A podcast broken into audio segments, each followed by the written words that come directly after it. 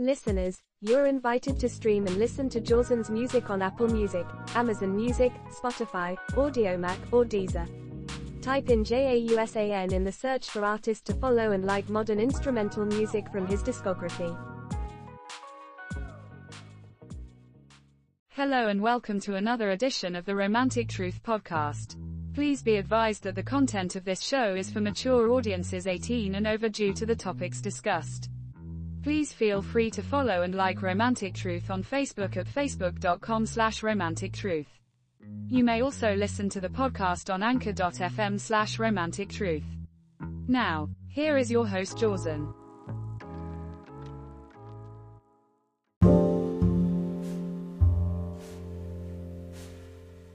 Dating Trends 18 to 22 Women. Title. Navigating Modern Love. Dating Practices for Women in the 18 to 22 Age Bracket. Date. June 1, 2023. Author. Jawson Adams. Introduction. Love and dating have always been subjects of fascination, especially for young women navigating the ever-changing landscape of romantic relationships. In this article, we delve into the most popular dating practices for women between the ages of 18 and 22, shedding light on the trends, challenges, and opportunities that shape their romantic journeys in today's digital age. Online dating. The digital love connection. In an era where technology permeates every aspect of our lives, it's no surprise that online dating has become a prevalent practice among young women. Dating apps and websites provide a convenient platform to meet potential partners, enabling individuals to connect based on shared interests and preferences. From swiping right to crafting witty bios, these platforms have revolutionized the dating scene, allowing young women to explore their options and expand their social circles. Casual dating. Exploring without commitment. For many women in the 18 to 22 age bracket, casual dating has gained popularity as a means of exploring different connections without the pressure of commitment. This approach allows individuals to prioritize personal growth, independence, and self-discovery while enjoying the thrill of new romantic experiences. Casual dating offers young women an opportunity to meet diverse individuals, fostering a deeper understanding of their own desires and relationship expectations. Self-discovery. Prioritizing personal growth. Between the ages of 18 and 22, many women are still in the process of discovering themselves, their passions, and their future aspirations. Consequently, dating practices often revolve around personal growth and self-discovery. Young women engage in relationships to learn more about themselves, their emotional needs, and their boundaries. They seek partners who support their personal development and share similar values, nurturing a healthy foundation for long-term connections. Socializing and group activities, beyond traditional dates. While traditional one-on-one dates remain popular, socializing and group activities have also gained traction among young women. Rather than solely focusing on romantic prospects, women in this age bracket often seek inclusive settings where they can connect with potential partners organically. Group activities provide a relaxed and enjoyable environment for individuals to bond, fostering a stronger sense of camaraderie and shared experiences. Empowerment and agency, taking control of dating lives. An empowering trend among young women is the growing emphasis on agency and control in dating. Today, women are increasingly assertive in expressing their needs, desires, and boundaries. This shift is a result of increased awareness around consent, respect, and gender equality. Women in the 18 to 22 age bracket are taking charge of their dating lives, actively seeking relationships built on mutual understanding, trust, and respect. Conclusion. The dating practices for women between the ages of 18 and 22 reflect a blend of digital advancements and a desire for personal growth. From online dating and casual encounters to self-discovery and socializing, young women are embracing diverse approaches to find meaningful connections. Empowered with agency and a focus on personal development, they are redefining the boundaries of modern romance. As we look ahead, it's clear that these trends will continue to evolve, shaping the future of dating for generations to come.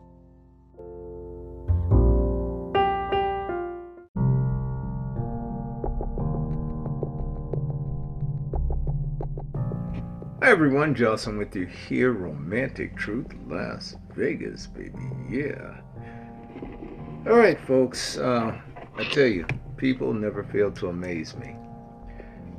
There's a case that's coming up on Court TV where this man apparently got with this lady who had a son, and I guess the son stole, because the man uh, owned like a either a pet store or some sort of uh, reptilian type of uh,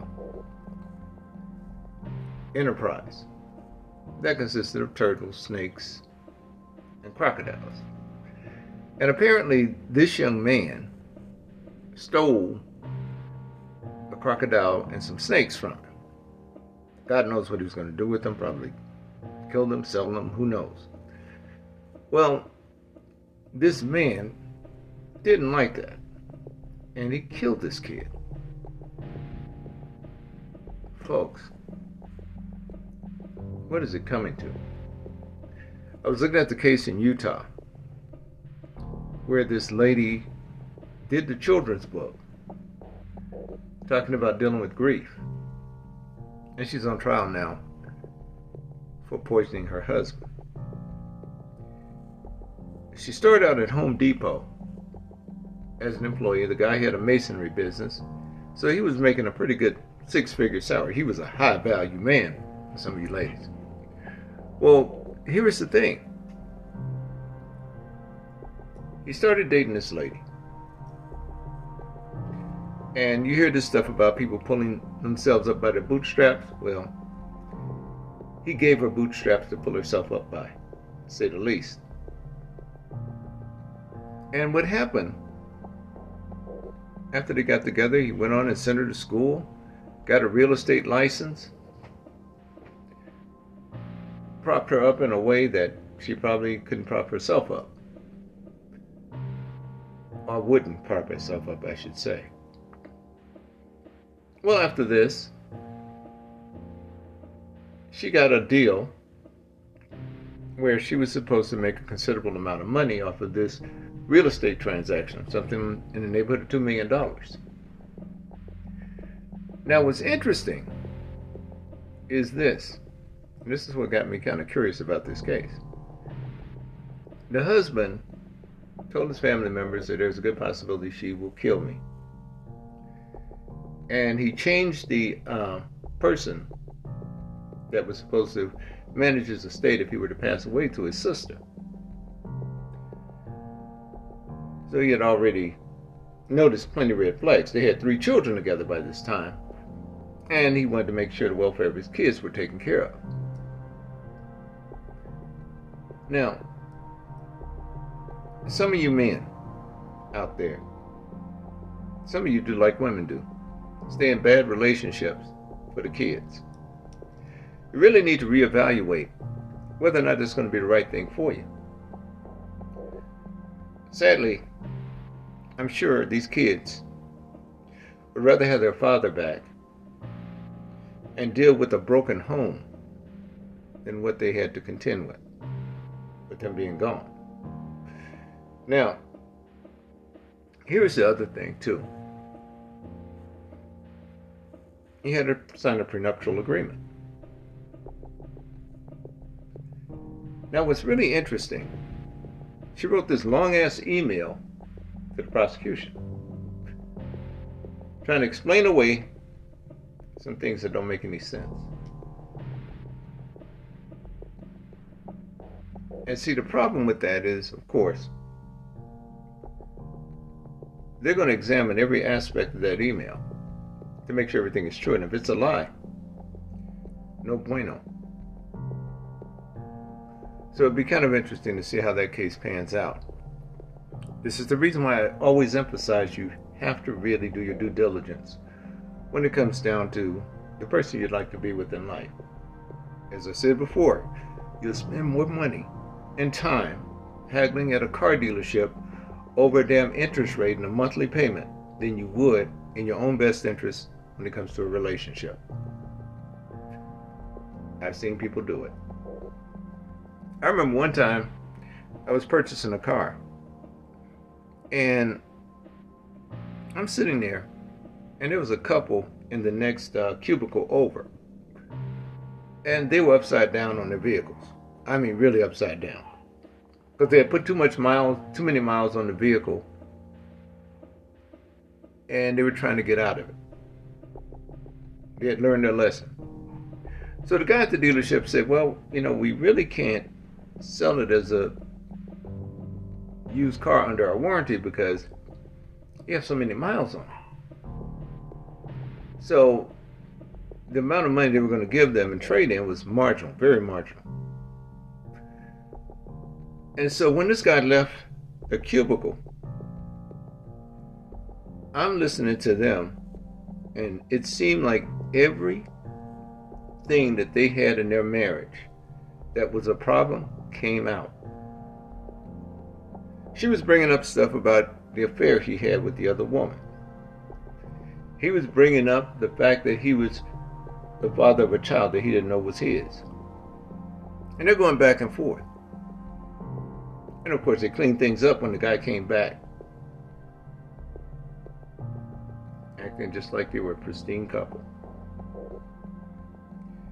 After he told them how much money they would have to come up with down in order to get into a new vehicle, and them accepting the trade in, because the only thing they were going to do is wholesale the car because it had over 100,000 miles on it,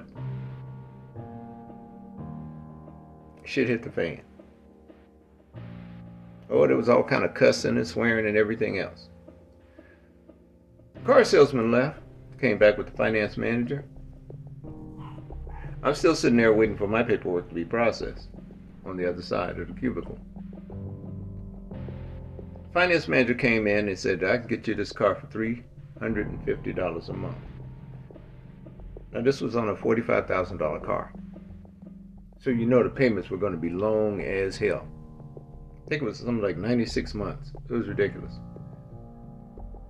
They went on and signed it. And when my representative came back, he said, Thank God you're not married. Because he had gone to the finance office for approval.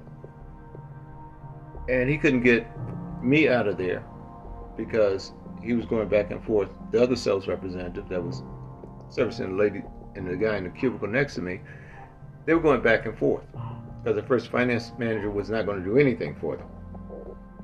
They had to come up with a lot of money down in order to get the car. But I just thought that was interesting because on the surface, they look like a loving couple. You'd Be surprised how close to the surface some of those issues are, especially if they haven't gone to counseling. And what that is to tell you folks is that you may want to model your relationship after someone, but you don't know the mechanics of what goes on in it. That's very important. Now, let's get to the subject today. What are we going to talk about today? We are going to talk about the generations of women. Now, here's the thing that's different. I looked up some of the dating trends on certain demographics of women. And what I've decided to do is to break them down. So, what we're going to do is just focus on the first generation. We're talking adults only here, from 18 to 22. Now, at every stage in a woman's development, her dating priority changed. The way she approached relationships will change. That comes with her maturity, her development. And there are some women that will mark time throughout these levels while they're in one relationship, and some of them don't grow and they become very resentful for not growing, especially under milestones such as the kids graduate from high school and they're leaving the house. That's usually the break point for people that really only stayed there for the children or out of convenience.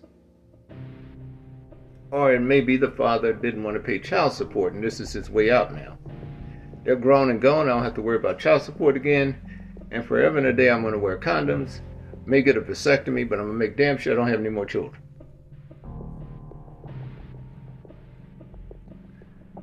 So we're going to discuss some of the practices for the demographic of 18 to 22 years old. And these are pure Gen X women that we're talking about here.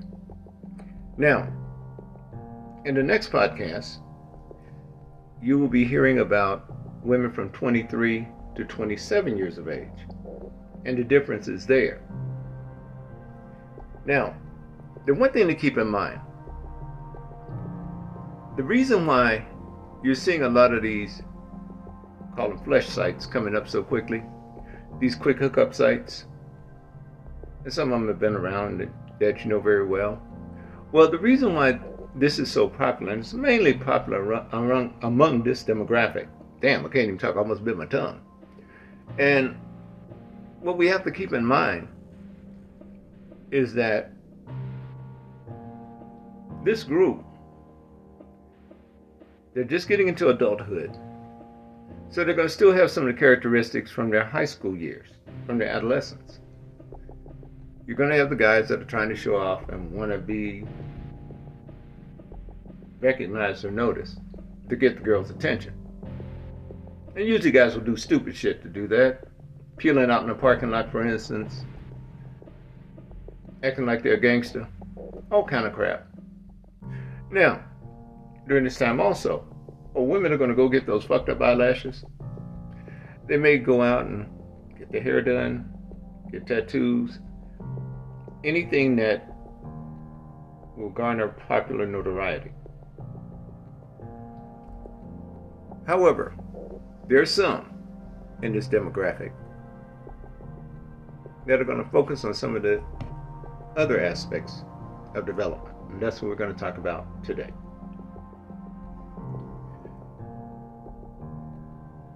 As I told you before, the Gen X woman in this category, she's a little bit different.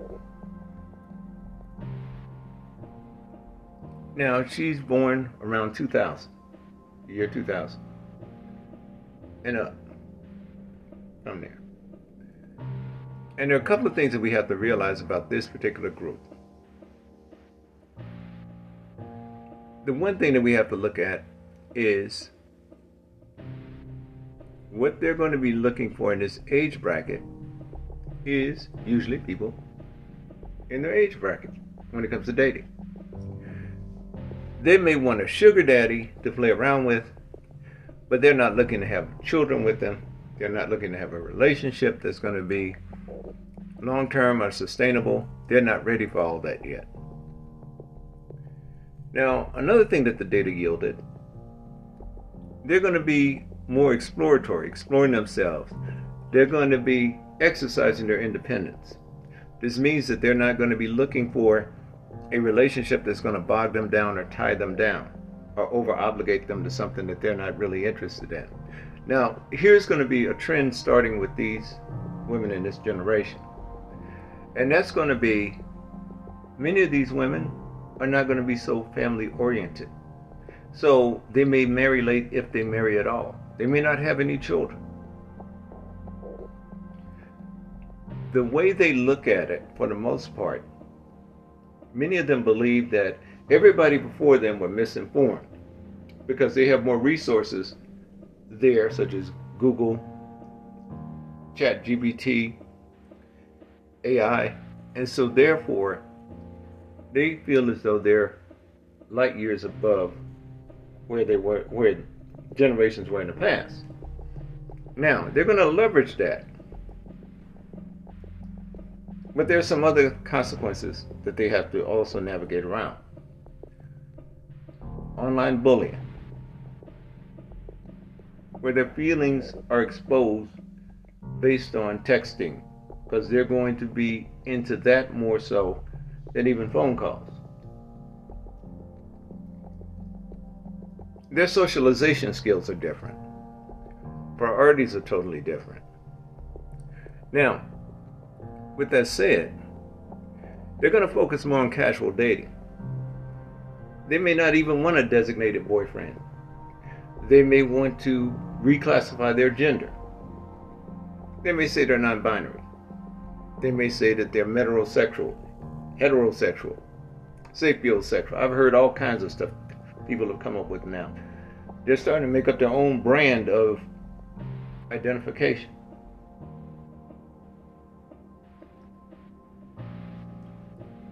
So they're going to be designating themselves according to the way they feel. That's the stress that independence posture. Now, what we have to realize too, with this casual dating, they're going to usually tell the guy up front that she's not ready to get serious. She's having fun. She's growing. And her caveat to get out of any situation where a guy will pursue her is I'm still young. I still want to go and do these other things. So it's not like it was even when I was coming about, where the woman could kind of illustrate a life with you, no matter what the condition was. And they'd be willing to struggle with you and go forward right out of high school. These women are not doing that. They're like, oh no, Mm-mm. we're not going to do that. Now they're going to hit the ground running when it comes to making money, for the most part. Many of them are going to go out and get jobs, maybe go to school. But one thing that they're not going to do, they're not going to be inconvenienced with poverty. They're going to try to avoid that at all costs. And they want to do it independently because a lot of them have seen mothers, grandmothers, aunts, and all the rest dependent on a man. Now, this actually began with the latter part of Gen X, back in around 79 or so. And it's intensified throughout the years. Now, with the resources where people are more sociable, it's a little bit easier because they leverage technology in order to interact and support each other. Unlike before, where you had to go and physically meet someone or talk to them over the phone, that kind of thing. So there's a big difference. Now, they're going to focus on personal growth, their personal growth, not the personal growth of a relationship, their own personal growth. They may be more environmentally uh, aware they may care more about, you know, global warming, those kind of things. And the way they look at a relationship, they may like a guy, but they consciously know they're not ready for a relationship. And a lot of you young men in this age demographic may be mistaken gravely because of their kindness and their warmth. Now, also, this generation is the most tolerant generation of any generation in the past. The only one that you can even come close to comparing them to are those people that were in their prime in the 60s. We're talking about people from the silent generation that had their heyday in the 70s and 60s as well as maybe some of those that were in the 50s as well. Because, see, what happened is that during that time, we were just coming out of the silent generation, meaning that people were more conservative. So the hippies kind of broke that, that whole era, free love. You had a war going on, you had people that were eligible to go to war that actually said no. Whereas in the past, for World War II, pretty much the country got together and everybody focused on defeating Hitler and the, Japanese.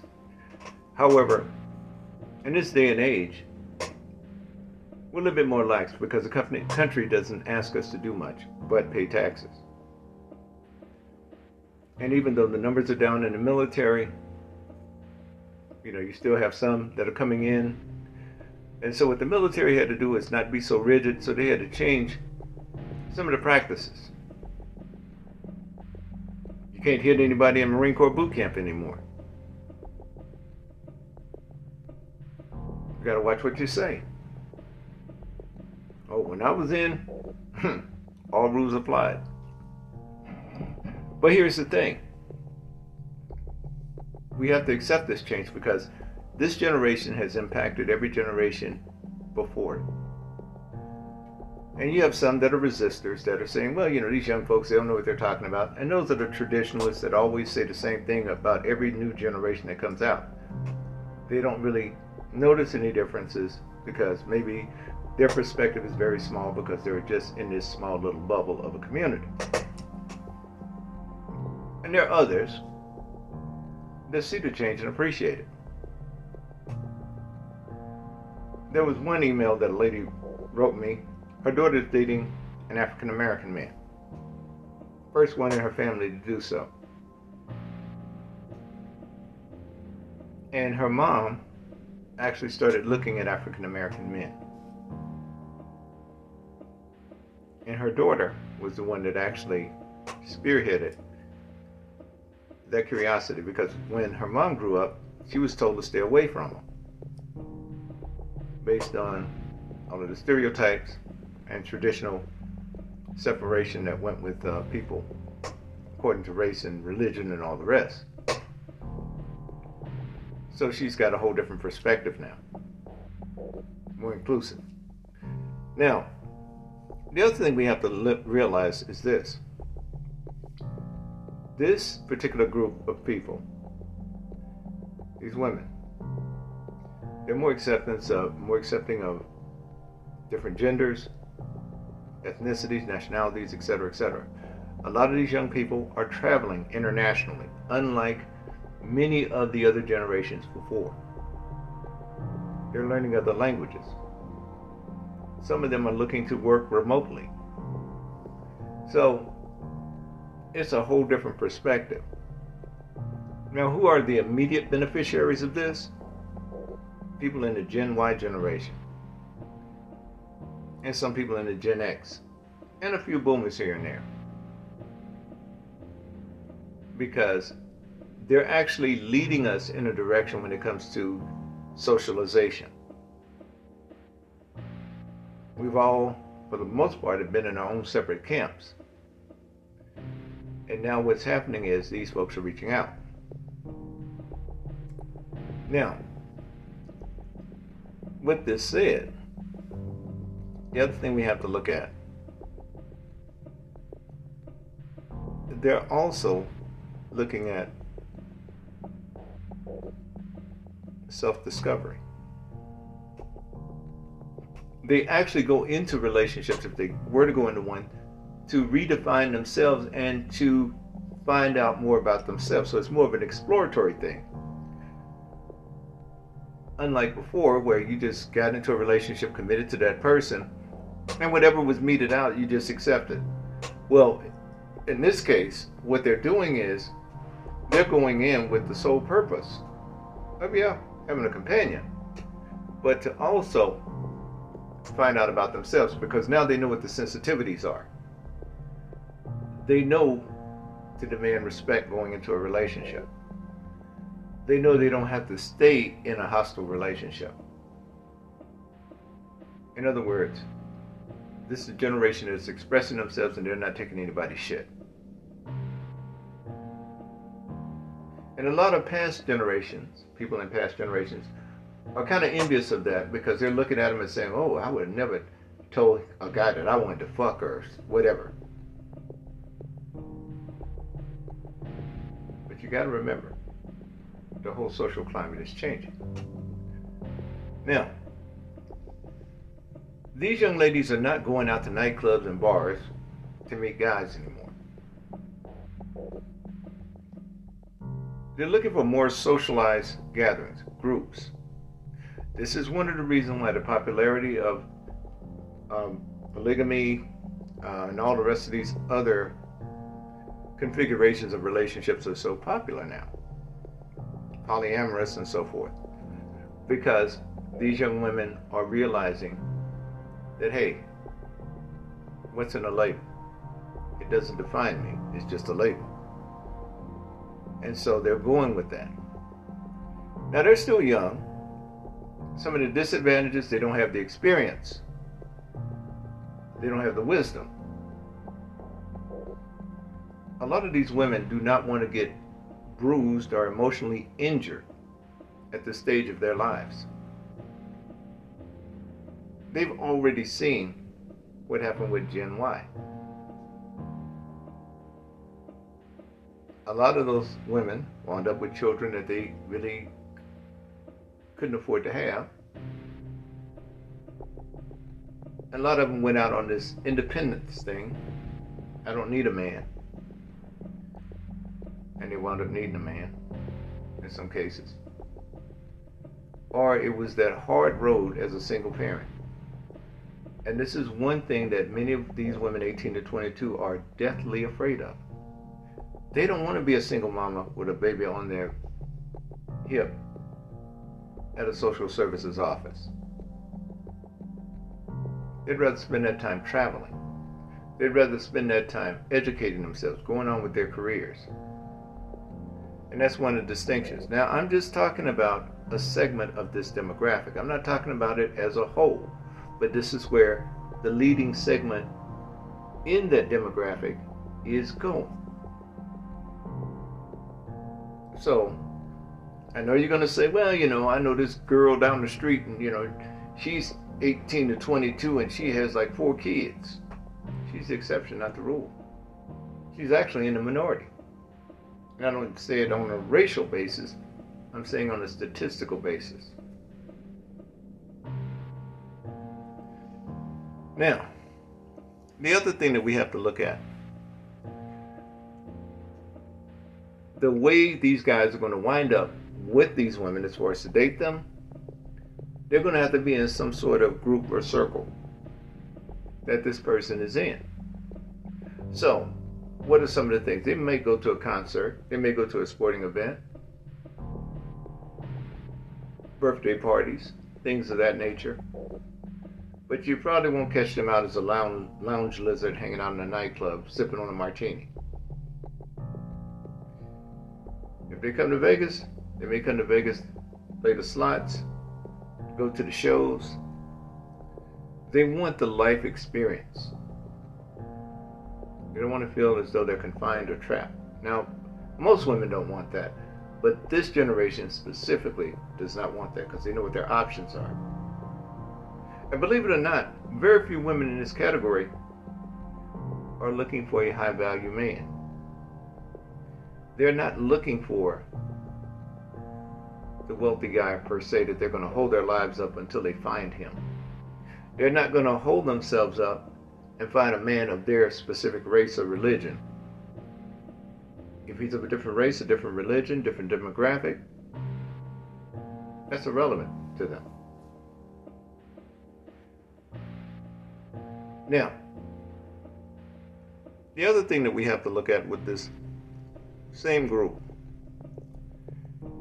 is that many of them are going to also look for relationships that are organic, where there's very little difficulty in order to get things started. They're not going to sit there and wait for you to fix problems, and they're not going to try to fix you, unlike past generations. So if they meet a guy, they're not going to be that woman's talking about well, he has potential. I'll just have to hang in there a little bit longer.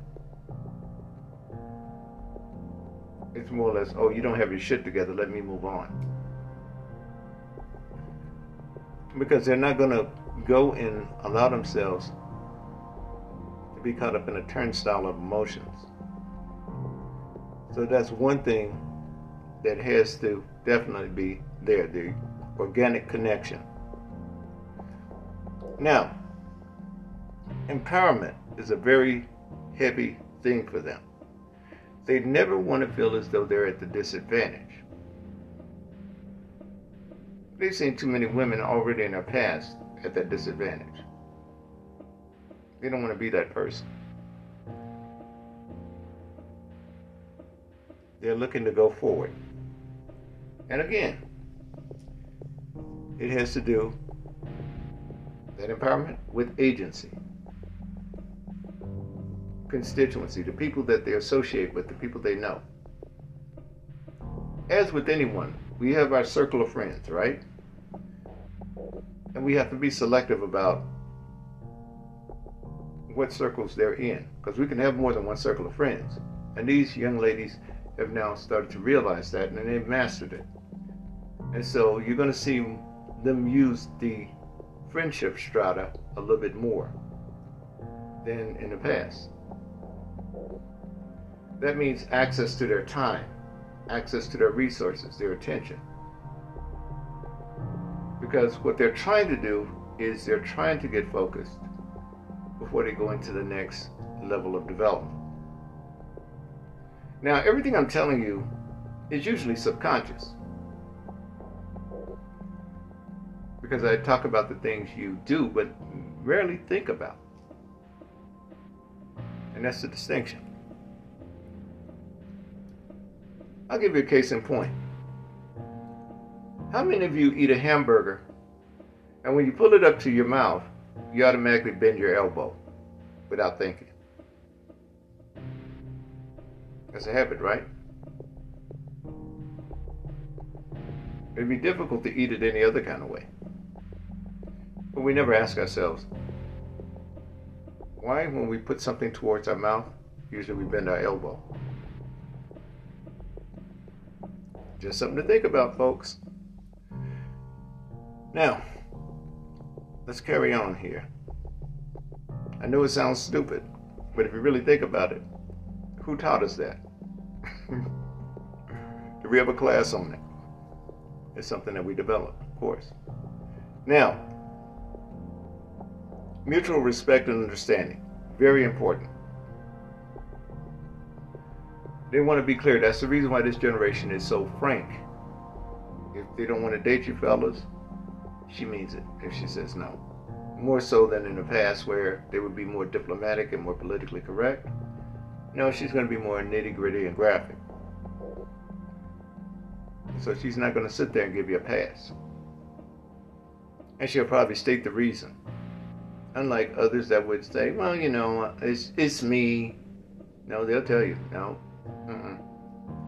You're paying child support and you're only 20. Mm-mm. Now, the thing as a man that you have to realize is that they're not making that rule for you, even though you fall into that category. That's for everybody that comes their way with your same situation. Because, like I told you, you could always be discriminated by your situation, not necessarily by how you look or who you are. You also have to consider your situation when you come to a person, whether or not it's acceptable for them or not. Okay. Understanding it means communication, consideration, and comfort. Active listening is very important to them. They want to hear a response from you. As I said before, the only downside, they don't have the experience yet and the wisdom. The other downside is they depend a lot on texting and emojis and all of those. And they can't really convey sentiments. They give you intention, but they can't convey the sentiments associated with that the inflection in their voice, the quivering if they're crying. You don't hear that. So, you'll find that very popular. Now, fellas, don't be surprised if you start texting these women and you set up a date and you've never heard their voice, you've never seen their face, you've never interacted with them, and it's your first time because you guys have been texting. Now, a couple of uh, simplistic things that will piss them off. Not returning texts and ghosting. Even though, just like anyone else, they have feelings. And therefore, if they've had a bad experience on social media or bad experiences in the past with it, you may be dealing with some trauma from that.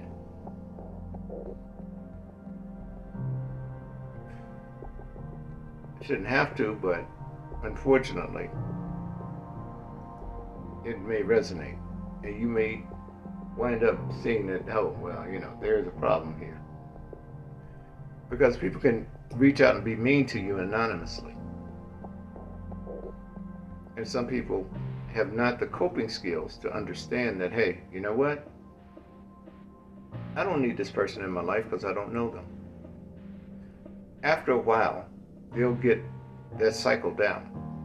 And the thing is, they're being exposed to more negative things at a younger age in their teens. Some 12, 13, crying because somebody broke their heart that they were thought they were in a relationship with online and they were only texting back and forth. Taking on too much responsibility too young. As if they have to be obligated to someone at that age. But then again, you have to look at the parents. Many of them have grown up where social media has been their babysitter. Parents in the other room watching Netflix, kids got their door closed on social media. Doing God knows what. Because, see, it used to be a kid had to be old enough before they could close their door in their room. Because the parents wanted to make sure the kid was all right, everything was going well.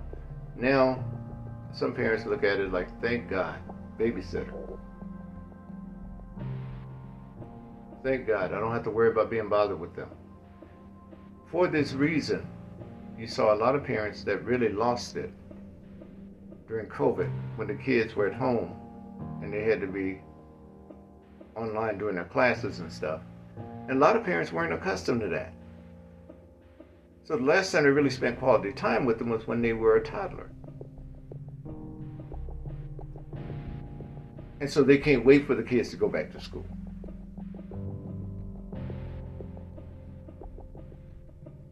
Teacher's the babysitter. The grandparent, the parents are the babysitter. And there are some parents out there, and I'm just going to tell you the truth. They had the kid, sorry they had them, but would never admit it. And they would rather that kid be in anybody else's company but their own and they're just sitting there waiting for the clock so that they turn 18. You see, that thing is over with. So don't be naive, fellas, being out there thinking that all these women love their children. Because there's some who they love them in certain ways. But there are some that can't wait for them to grow up and get the hell out. And you'll notice this by the way they parent and the way they treat them, and the adversarial relationship associated with them. Digital dating is something that they have mastered because they were immersed in it. They grew up in it. So they know about all the latest apps. Some of these girls are going on Snapchat, showing their wares. Others of them are on OnlyFans or different places to make some quick money. Some of them think it's going to be quick. A lot of them going to literally sidetrack their lifestyle and wind up doing that. It's just the way it goes. There'll be a percentage of them that will do that. This is just something to make you aware of what's going on. Now, this generation is going to impact the future of dating more so than any other generation before. The reason being that these women are prioritizing themselves, themselves, their selves, themselves, their needs, their requirements, their desires, and they're not biting their tongue. Now, the one thing to keep in mind is this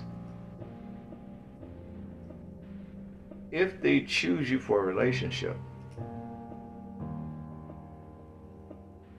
unless she's asking for a firm commitment from you, you better leave it as casual dating and not to get too emotionally involved. Now, the difference between this generation and the next generation we're going to talk about in the next podcast, 23 to 27, is that this generation is not looking for a commitment. They're looking just to have fun, to date, to socialize, and to define themselves. 23 to 27 in the next demographic, they have an idea of what they want, where they want to go. And they're going to start shedding people along the way, people that are not going to really be complementary to their development. And they're going to be more focused on things such as career, life choices. And if they do choose a partner, they're going to do a thing that they're trending with called slow dating. There's an actual movement, slow dating movement, that um, I found out about. And what this primarily means is that they're slowing everything down to make sure that they're making a better choice in a partner before they go into their 30s.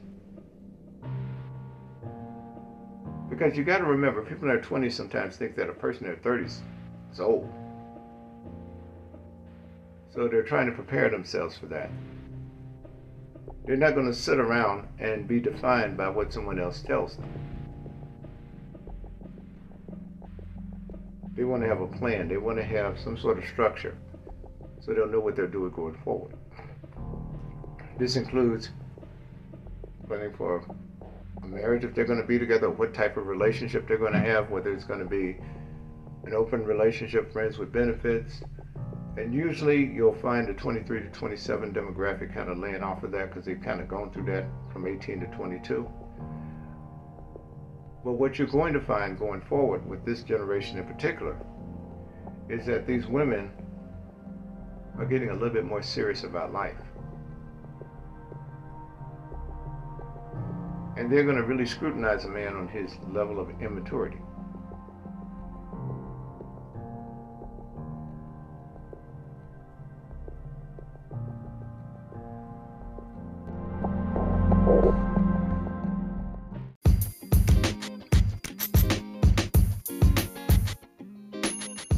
everyone, this is Johnson.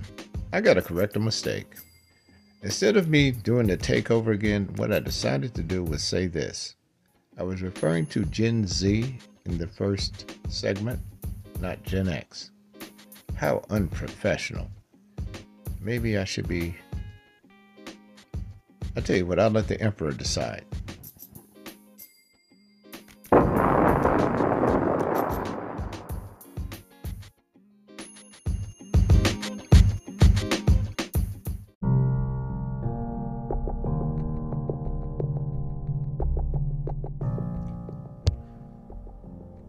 Immediate benefit is that in this particular generation, Gen Z, these women have very few in other words they have their own generation. Unlike the next demographic we're going to talk about from 23 to 27 where it kind of crosses over a bit. And that means Gen Y and Gen Z. And it's like a bridge. And the priorities are different at this stage. You're going to still have some of the residual behavior from a person who was 22 going into age 23, maybe even 24. Usually, they will eventually evolve. Some don't. Some will stay in the same mindset they were at 18 and will not change. So, this is the reason why a lot of women in Gen Z are pushing growth, personal growth. And this includes things such as health, self awareness. So, they're going to be more sensitive than many of the generations prior. Now, what does this mean?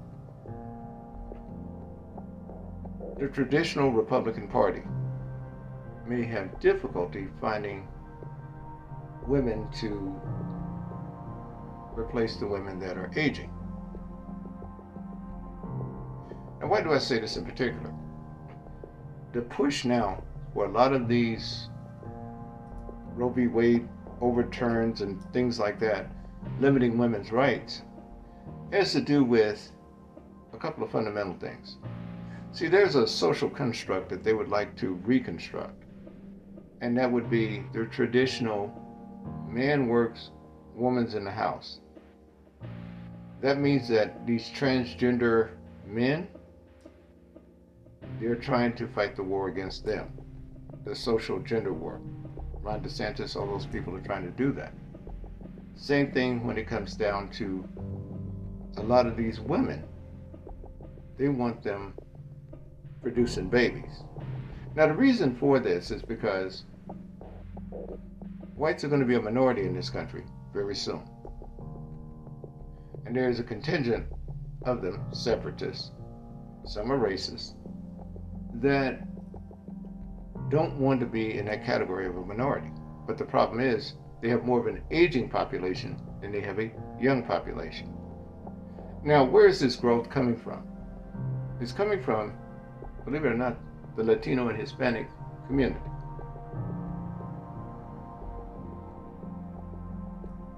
And this is one thing that, you know, they're going to have to look at as far as how the country is going to change. And it's going to change, it's going to evolve, it's going to grow. You're seeing a lot of growth in Utah, New Mexico.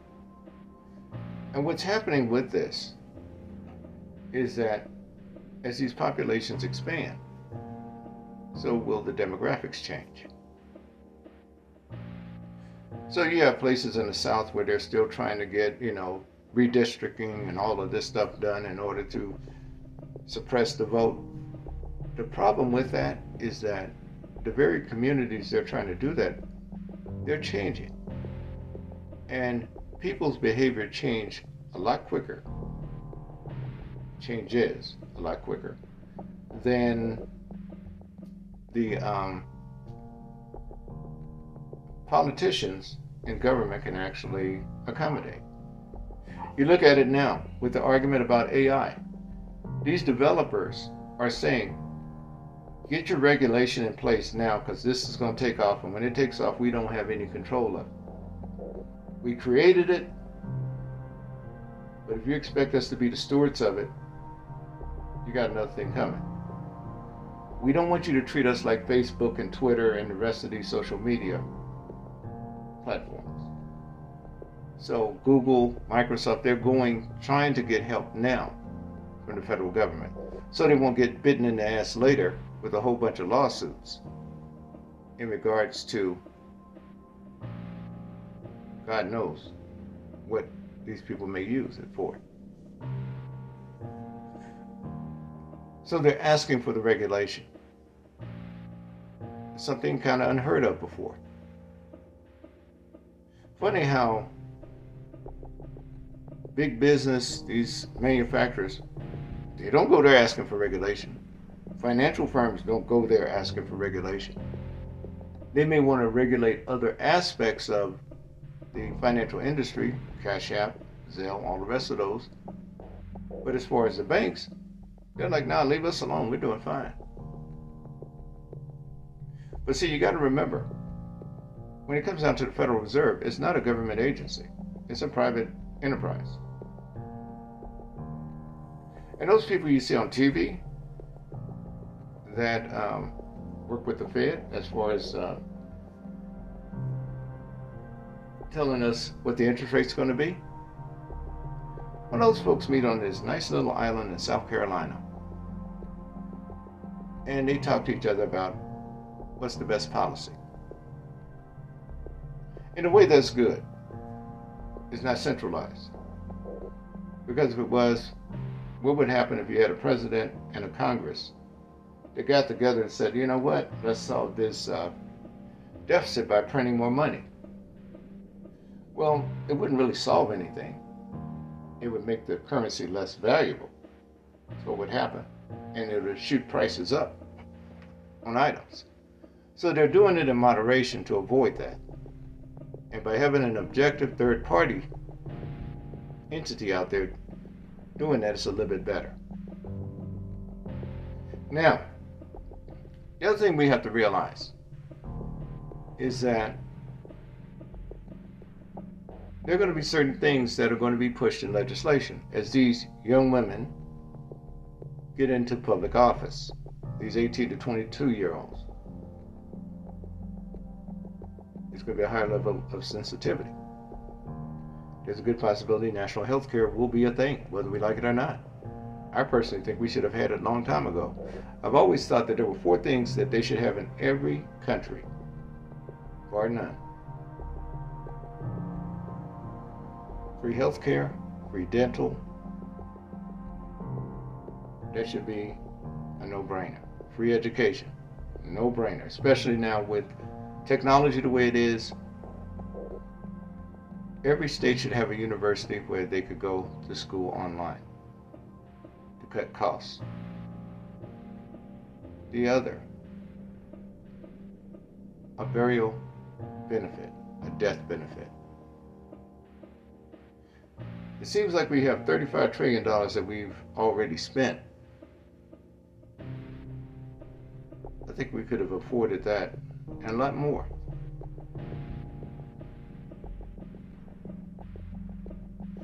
But see, that deficit includes wars, it includes overruns at the Defense Department, it includes crisis, COVID, it includes tax cuts, it includes everything that we have accumulated over several decades. So you can't blame it on one president, you can't blame it on one administration. That's what you got to keep in mind. Now, that means that these ladies, everybody was shocked when they saw OAC come into office and some of the things she proposed. They called her radical. At some point in our existence, and I probably won't be here, she'll be considered conservative later on. And this is the way it happens. See, the problem is on the left, you always have growth and expansionism. On the right, you're trying to hold tight, keep things the way they are, and bring more people in. One is offensive, one is defensive. Republicans are more defensive, Democrats are more offensive. Now, when you look at civilizations in the past, such as Greece and Rome. Greece survived because it was a democracy. People had a sense of ownership, a sense of freedom to a certain degree. Greece was broken up into nation states within Greece, which helped them out a lot. Rome tried to conquer everything and repress everything. And we see what happens. Oh, yeah, they conquered lands, but they paid a price. And this is what we have to realize. One of those philosophies that does not work too well is what's for the human condition. A combination of both will sustain you. That's the reason why moderates, even though a lot of people don't like them, they're fair. But the people that are at the disadvantage usually don't like them because you try to equal thing out things out where one side is not winning over the other. It's balanced. Now, here's another thing that we have to think about when it comes down to this kind of uh, going forward in the future. Being that Latinos have been the young, youngest demographic that's really growing in this country. And the others, blacks and whites, have slowed down. Because they're feeling some of the weight of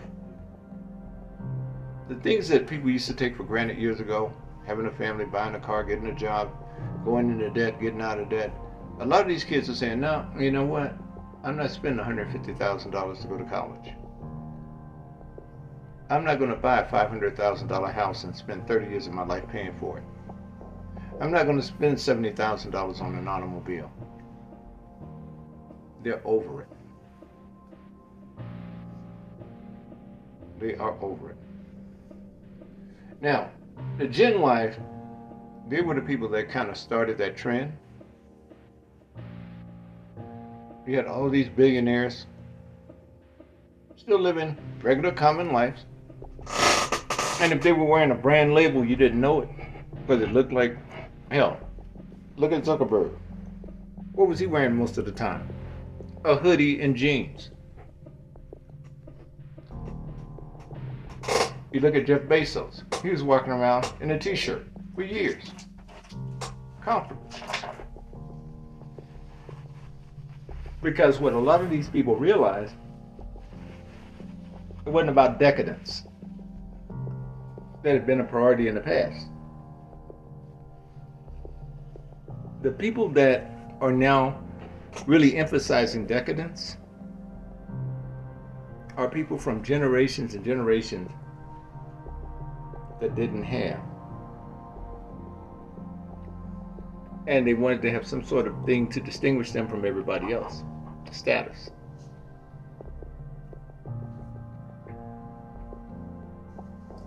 So it's a whole different mindset. As I told you, this is just one opinion based on the data and research I've done. You can do your own. The one thing to keep in mind, though, is that you have to avoid the temptation to be biased. This is where a lot of people get it wrong. They have that confirmation bias with an intention to find something instead of letting the data explain everything to you.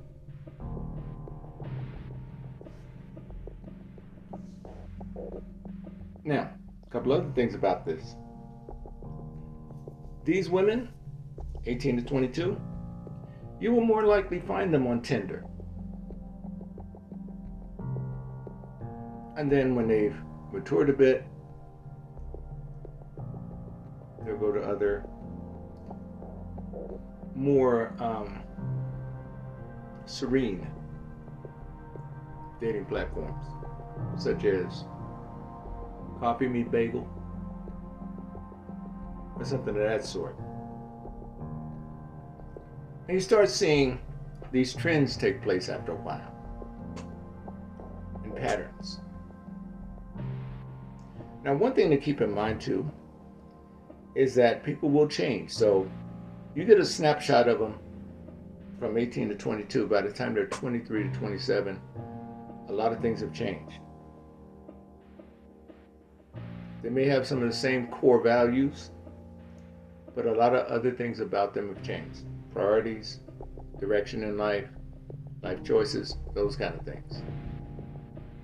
And as they progress, they will continue to change. And you have to face the reality that some people are going to outgrow you and not take you with them. And there'll be others that'll take you along for the ride. But one thing that I would strongly suggest that you don't do is to define yourself by someone else's approval. Because in the long run, it is your life. You should enjoy it. Now, folks, we're going to get to these um, messages and I'll talk to you on tomorrow.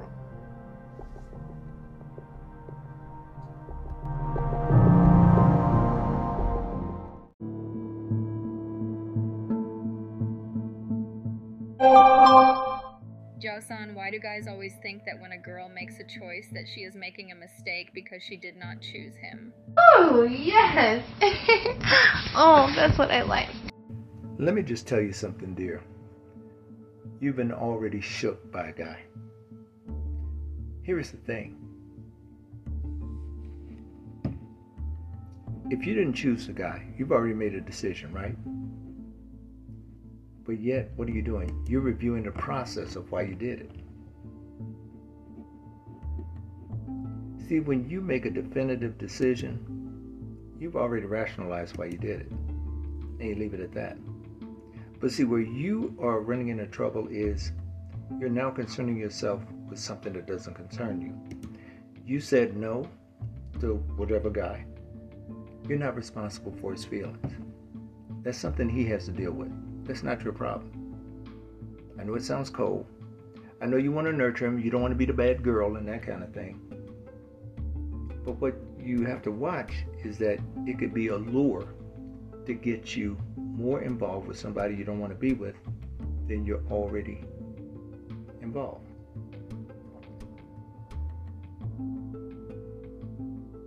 You don't want to be one of these women that wind up in a relationship with them out of guilt and then say, yeah, settled later on. Those are two words nobody wants to hear. I settled. Unless you genuinely settled comfortably. But if you just settled out of guilt, never let anyone shame you into a relationship, fam. You said no to him and you had a valid reason to say no. Keep that valid reason. Now, you can be courteous and explain to him that, hey, you're not my type or whatever. But you don't have to go and create a documentary in order to qualify your feelings. You don't have to be on trial for your feelings. And you don't have to feel guilty about it. You did nothing wrong. You can't worry about why. Because each guy is different. I couldn't even answer that question because each guy is different. Just like each woman is different.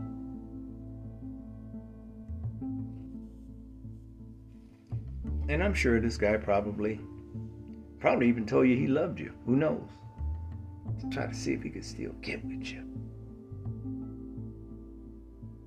But what you have to remember is when a person wants you that badly, if they ever get a hold of your ass, oh, they're going to grab and cling tight to you. And you talk about being smothered in a relationship. Shit, you're going to get drowned, not smothered.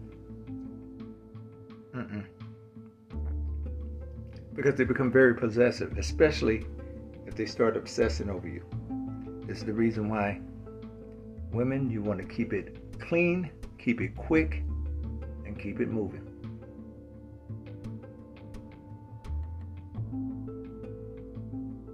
I literally saw a guy bust out in tears because a woman wouldn't dance with him one time. Dude started crying. She told me no and I want to dance with her. We thought he was bullshitting. He was sniffling and snotting. The girl had to come over and kind of cheer him up. Telling him, I'm sure some other woman would like to dance with you, but you're just not my type. Because what she saw was if she gave him a yes on the dance floor, he was going to be stuck with her the whole night. She knew it. And she nipped it in the bud.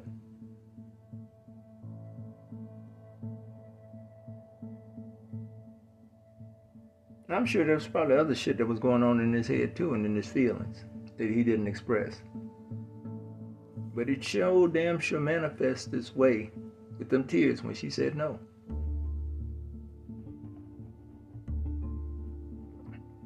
And for those of you who have never gone out to a black club, for instance, some guys will tease you when you get dissed. This means that the woman is not interested in you. And the guys will go, ooh, damn, that was cold, that kind of thing. That's all right. That's okay. You keep it moving. But you have some men that are very sensitive. They can't take rejection. Like I told you, some men look at disrespect as rejection. Saying no as rejection because they've been coddled by people around them. Your former president's like that.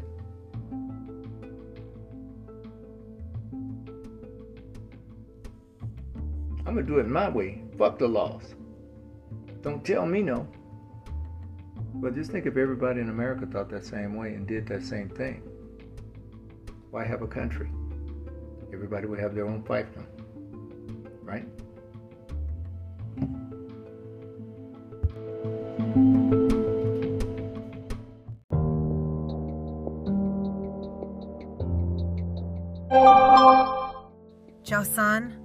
Is it that since I've started having sex with my new boyfriend, he likes fucking me in the ass?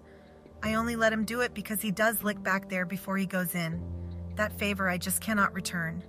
Those intimate thoughts women have about sex that men don't.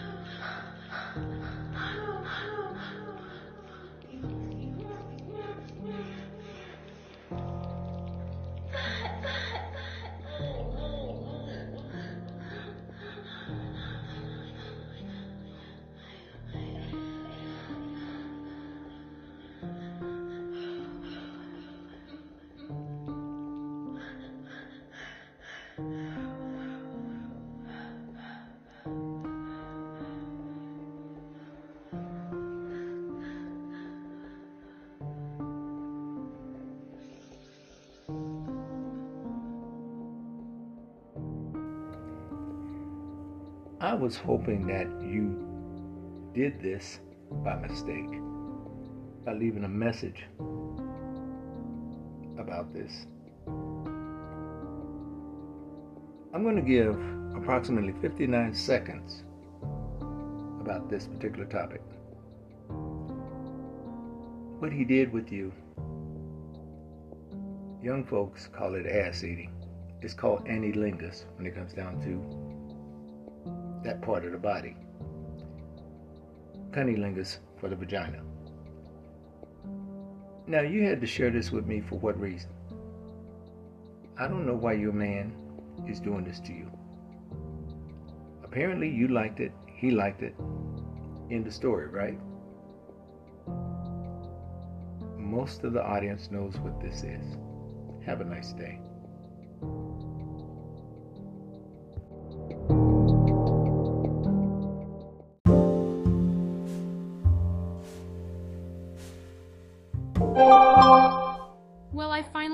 Opportunity to meet my date's mother. They got into an argument over household bills, and it sounded as if they were married more so than mother and son. I had no idea what I was getting involved with. His mother then told me that the money he spent on our date was hers. Ma'am, don't waste your time another second with this dude. His mother shamed him to try to shock him. And she deliberately did that in front of you for that effect. You had no idea that mama was financing your date. Made you feel kind of guilty, didn't it? Damn, you know, they need this money for rent. He didn't give a damn about his mother, and guess what? He can give less than a ticker's damn about you. You fuck this man if you want to, he more than likely leave you with a baby. Or else you'll wind up living in the basement of his mother's house. He's not leaving. So don't think about that. He took you home to meet Mama because what he was trying to do was to see if Mama approved. And on your first date, too, shit. because he's going to try to make you a regular fixture around the house where you can come over and sleep with him, that kind of thing. See, mom's upset, but she's trying to figure out a way to get his ass out of the house. So she's trying to embarrass him. Don't try to fix him. He's not a project. In fact, he has more leverage than you probably do because you probably have your own place and he doesn't. He's probably not paying rent. Especially if he had to borrow money from mama for a date. So, what that tells you.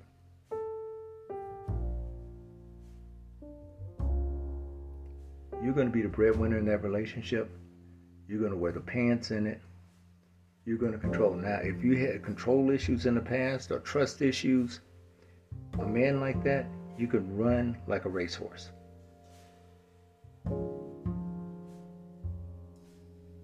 But here's the problem with a guy like that. He wants to lack those characteristics of leadership, but he still wants to be in charge because of his gender. Because he's a man.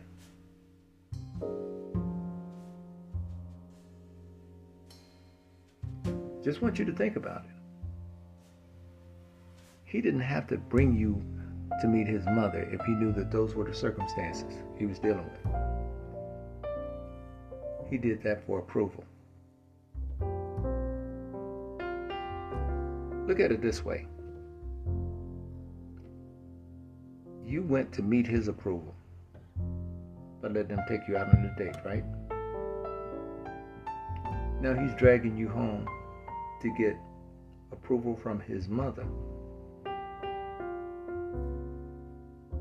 So, who actually has the final say in many of the decisions he makes in life? She does.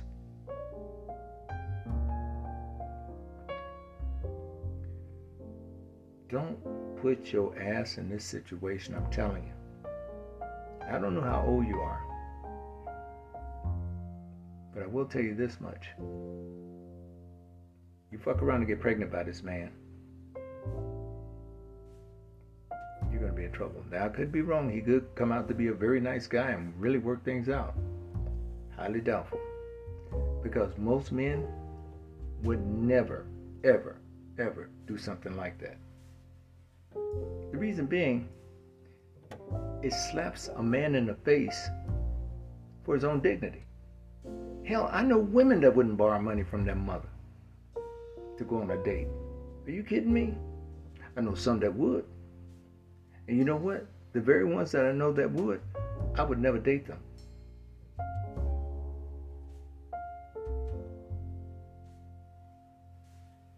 Because you want to have some sort of pride in something that you have that you've accomplished yourself. And there are some people that thrive off of other people's accomplishments. And they think it's an accomplishment actually exploiting somebody else's accomplishment. Why do you think you see all these women, all these groupies wind up with nobody? They don't wind up with the star or the celebrity. It's because they already know this. They've already been there. They don't even put themselves in a circle of those people so that they won't get tripped up or mistaken because one is trying to masquerade like something they're not.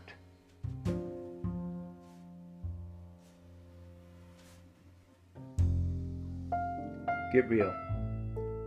Don't allow yourself to get tripped up.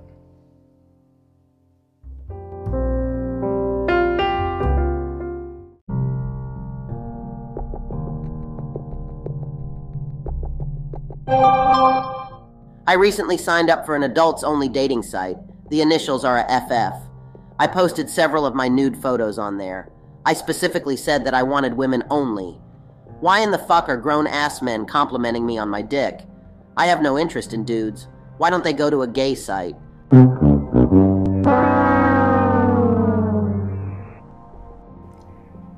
This is something I never understood either. But here's the thing you put yourself in an environment where something like that is likely to happen because that's adult sex community. So naturally, yeah, you're going to have people that are on the down low looking at you like that. I used to hate that shit when I went to a predominantly white school. It was like I was a spectacle because they wanted to see when I went in the shower. I wrapped the towel around. Man, you don't need to see my dick. What the hell's wrong with you?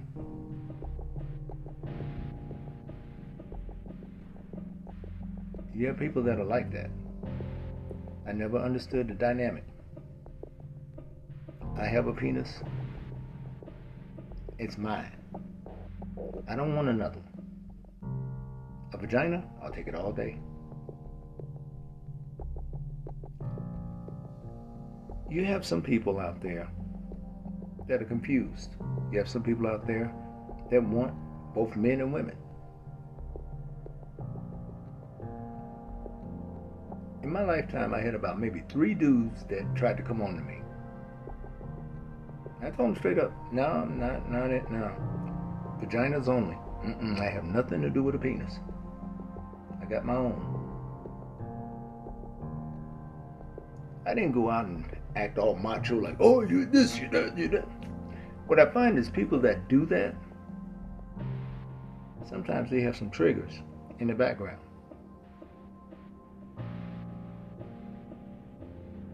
Shit, I remember one time we went out to a club in Orange County. a friend of mine, he got hit on by a dude. All those women there. And he felt some kind of way about that shit for the whole night. Because none of the women would come up and talk to him. Because the guy came over and talked to him. The lady that danced with, she said, Is your friend gay? I said, No. Well, my girlfriends think he's gay.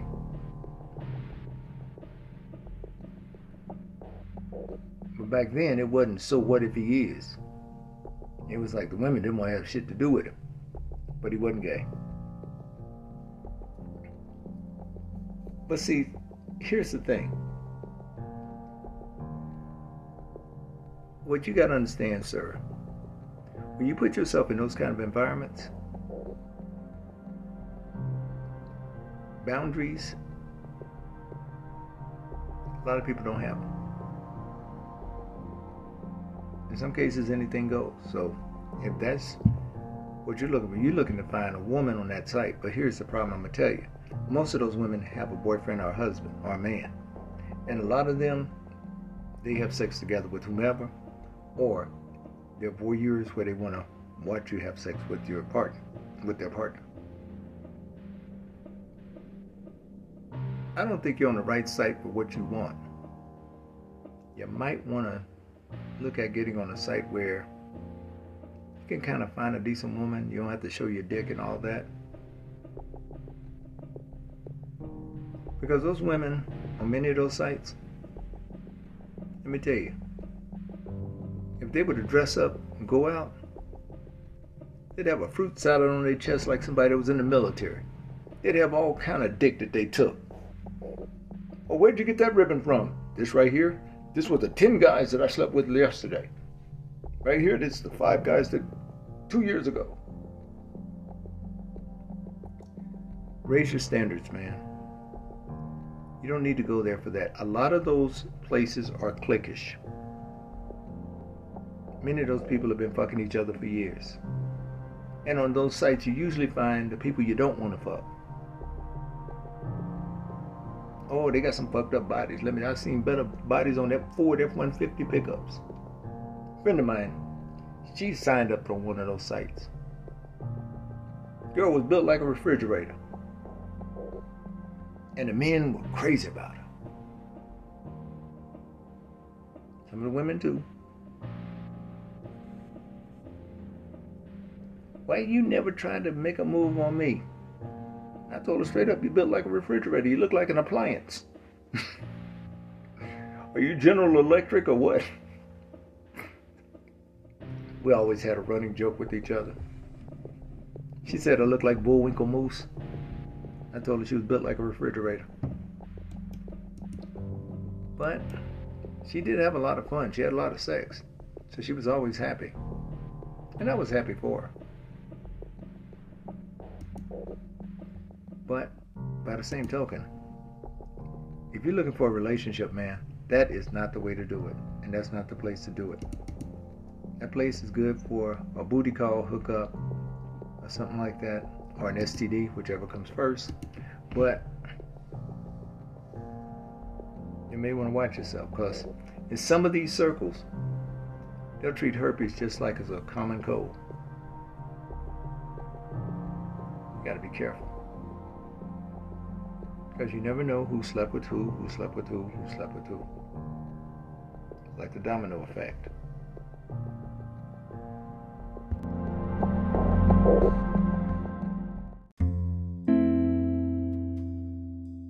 We at Romantic Truth appreciate your listenership. Listeners, you're invited to stream and listen to Jausan's music on Apple Music, Amazon Music, Spotify, Audiomack, or Deezer. Type in JAUSAN in the search for artist to follow and like modern instrumental music from his discography. The views and opinions expressed on this podcast are those solely of the host and are not condoned or endorsed by Romantic Truth, Anchor, or any of its affiliates. The advice given herein is the expressed opinion of the host and not to be used for legal, marital, or family counseling, or for professional practice purposes. In the event for professional assistance, please contact the local licensed professional family counselor, marriage counselor, or social services professional in your region. If you need someone to talk to in regards to help, you may contact the National Suicide Prevention Lifeline at 800 273 8255, available 24 hours. All correspondences read on the show have been pre-screened and pre-approved by the submitter to be aired on the show. Be advised that all of the background music of production not provided by Anchor is owned by James Adams and Jausan One Music exclusively licensed for this Romantic Truth podcast under waiver. Please understand that there were no people or animals hurt in the segments of this show including plants.